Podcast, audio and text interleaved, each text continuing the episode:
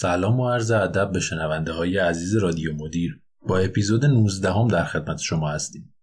توی این قسمت می‌خوایم در مورد افرادی صحبت کنیم که دیگه نسبت به شغلشون احساس رضایت ندارن.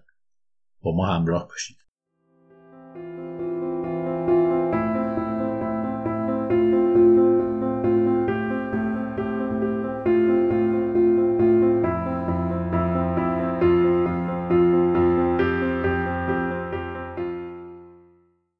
توی دنیای ایدئال همه ما توقع داریم که شغلی داشته باشیم پر از معنی و انگیزه های ذاتی که برامون رضایت بخش باشه. ولی در واقعیت خیلی وقتا پیش میاد که اینجوری نیست. توی یه شغلی گیر می‌کنیم که قبلا خیلی دوستش داشتیم ولی الان دیگه اون اشتیاق سابق رو نسبت بهش نداریم. این شرایط به طور خیلی زیادی شامل افراد مختلفی میشه. حتی بیشتر از اون چی که شما تصورش رو بکنید.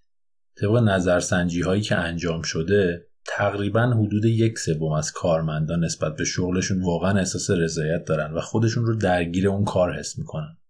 یعنی از هر سه نفر یک نفر اون تعهد و اشتیاق و بهرهوری کافی رو توی کارش داره. خب این باعث میشه که اکثر کارمندا کمتر از کارشون راضی باشن. دلایل مختلفی می‌تونه برای این احساس ناراحتی وجود داشته باشه. ممکنه احساس کنین که کارتون خیلی یک نواخت شده. ممکنه اون معنی و مفهوم کارتون رو زیر سوال ببرید. احساس کنین توی انجام کوچکترین وظیفه ها هم از خودتون اراده ای ندارید. یا مدیرای شرکت از یادگیری و رشد شما هیچ اطلاعی ندارن و براشون مهم نیست. شاید هم رشد و پیشرفت تو مسیر شغلی باعث بشه که احساسا و اولویت های زندگیتون تغییر کنه. نمونه همچین افرادی و من به شخص خودم خیلی زیاد می‌بینم. احتمالا برای شما هم پیش اومده باشه و دیده باشید تو دور و اطرافیانتون. اکثر ماها توی همچین موقعیتی ترجیح میدیم که یک پوزخندی بزنیم و فراموشش کنیم. ولی تحقیقات مختلفی نشون داده که روش هایی وجود داره که بشه این حس و انگیزه رو بازسازی کرد و بهش جون داد.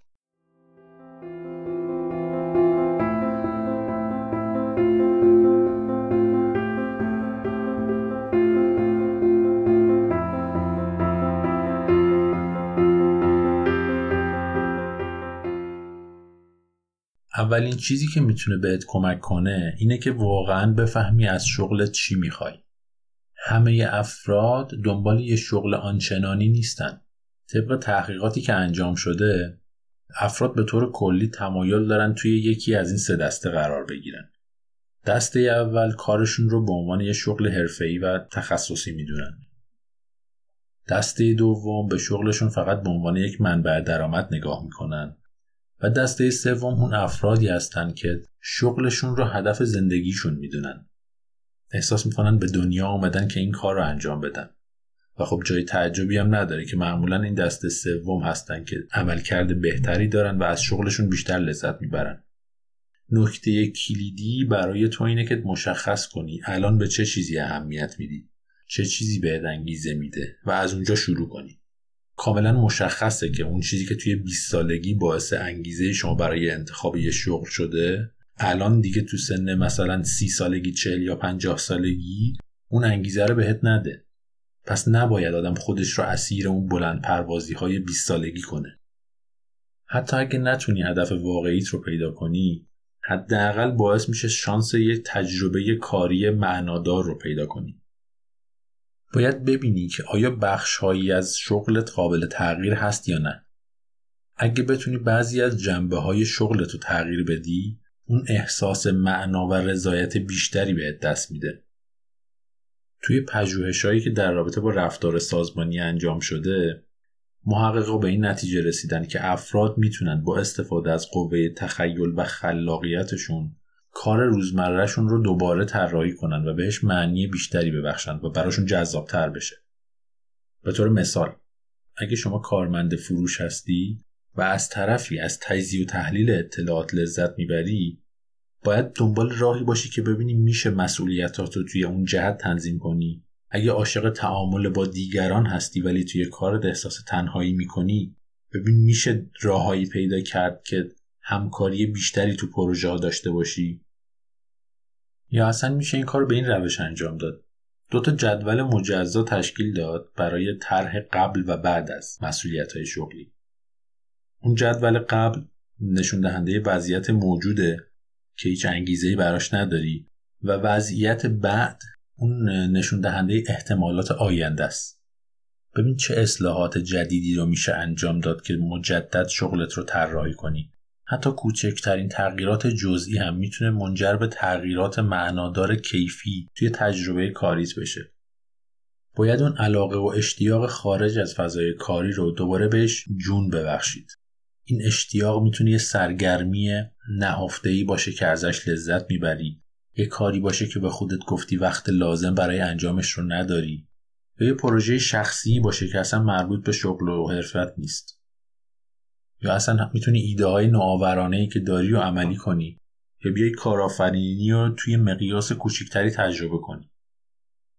داشتن یه انگیزه برای ارضا کردن اون اشتیاق و شوق درونی خارج از محل کار می‌تونه الهام بخشی برای فعالیت های کاریت بشه بهت انرژی بده که کارت رو درست انجام بدی یا اون بخشهایی از کار که واقعا دوستش داشتی و هنوزم دوستش داری بتونی بیشتر باهاشون درگیر بشی.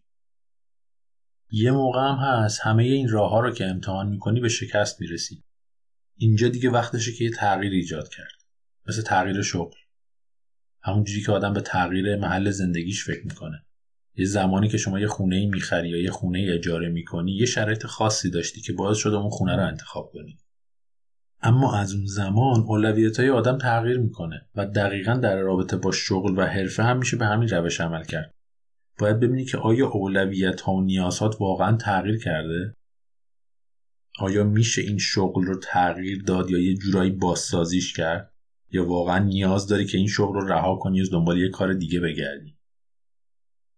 اگه در نهایت به این نتیجه رسیدی که باید شغلت رو عوض کنی یادت باشه قبل از پرش باید دوتا جا پا رو محکم کرد.